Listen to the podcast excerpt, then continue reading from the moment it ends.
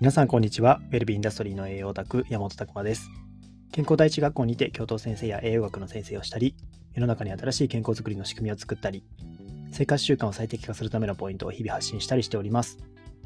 この配信では栄養オタクの山本が日々の勉強やビジネスにおいてインプットしてきた内容やそこから得た気づきを皆さんにも共有いたします。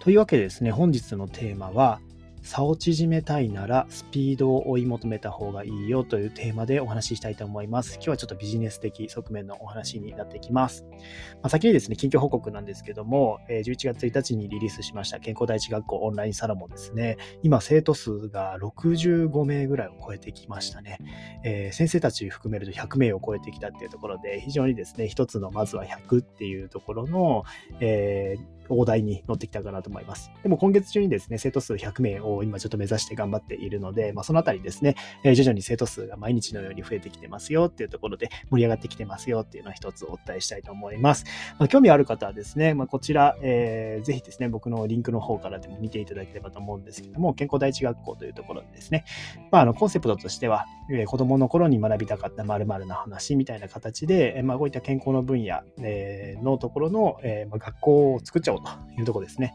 なかなかやっぱりですね、分子栄養学を子供の頃から学びたかったなと思っても、当然ですね、なかなかそういったところ学べなかったっていう現状があるわけで、で、ないなら作ろうと。いちいちですね、これ学校の仕組みを変えようとかってなっちゃうとめちゃくちゃ難しいわけなので、ならですね、今の世の中的にはオンラインサロンとか、まあ、そういった学べる環境ですよね。オンライン上で学べる環境っていうのがたくさんありますので、まあ、ぜひですね、そういった形で知っていただく、学んで、えー、学んでいただくと、まあ、そういう学校みたいなバーチャル学校ですね、本当の学校ではないですけども、そういったところを作りたいというような思いで始まって、えー、今ですね、徐々に盛り上がっていっておりますので、まあ、ぜひですね、そのあたり、えー、楽しんでいただければと思います。まあ、交流ですね、交流も勉強も、まあ、全部大事だと思うんですよ。勉強するだけだとやっぱりですね、え、なかなかこう難しいですし、やっぱりこう知ってる人に聞くっていうのは最短の近道ですね。わからないところをですね、一度自分で考えてみて、わからないところはシンプルに聞くっていうのがもう最大限、まあ、今日のですね、本題の方にもつながりますけども、そこのスピード感みたいなところってすごく重要なんですよね。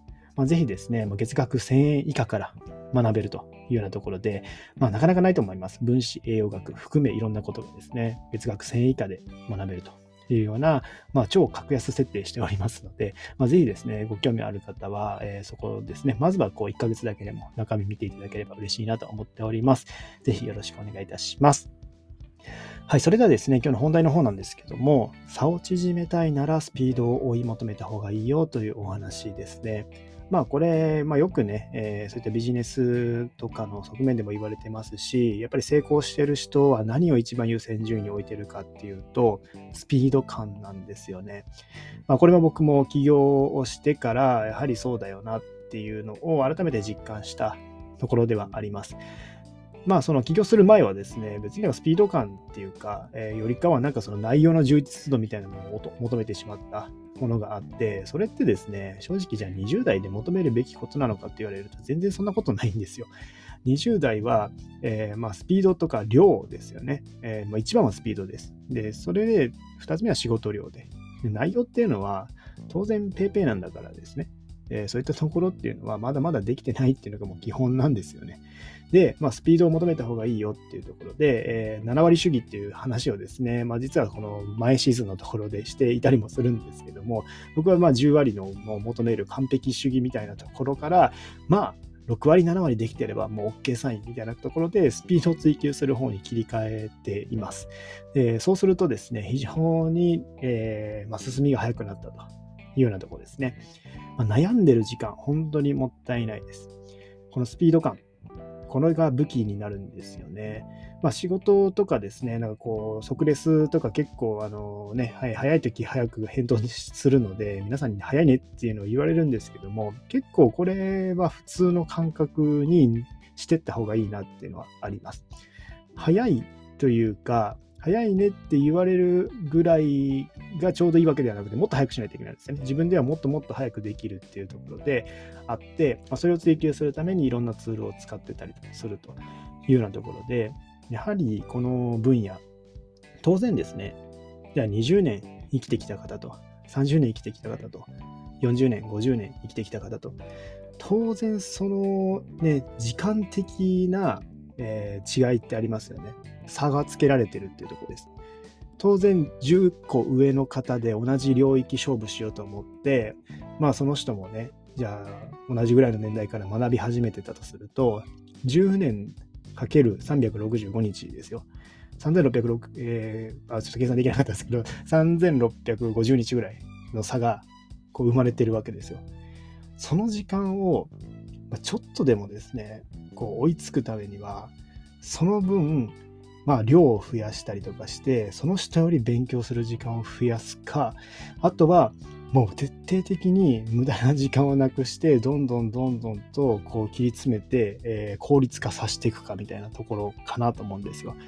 やはりですね、そこのところってよく考えておかないと、えー、まあ、社会人になってから、じゃあ上の人に絶対負けてしまうかっていうと、そんなことはなくて、本気でそこ切り詰めていけば、ある程度同じ土俵に立っていけるんじゃないかっていうのが今、え僕が思ってるようなとこですね。だからこそ、うん、正直もう上には上がいます。本当にもうすごい方もたくさんいるので、そこまでいかにそれを目指そうとするかですね。まあ、よく健康になろうとすることが大事だよというようなとこですけども、そういった方々のレベルまで追いつくためにはどうしたらいいかっていうのを、まあ、一つずつスピード感を持ってやっていくと。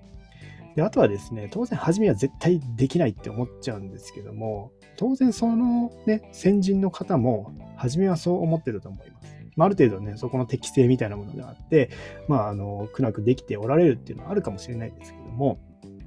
でもですね、初めはやっぱりスピード感遅いんですよ。で、慣れてくると速くなるんですよね。で、そうするともう絶対そのスピードに追いつけないんですよ。慣れた人には。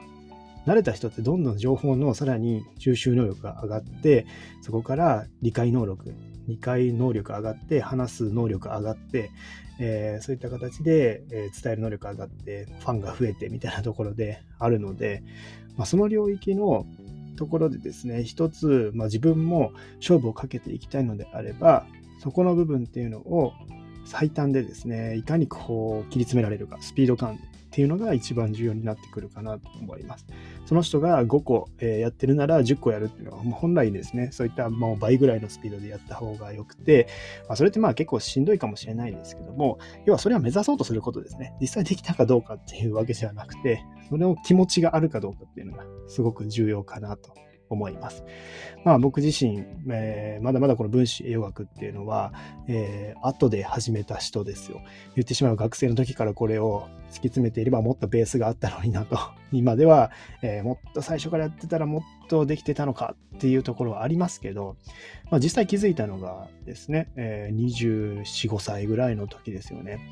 そのあたりでようやくこの分野を知って、そこから入っていって、えー、全然無理だと思ってて意味がわからなかったんですけども、そこからですね、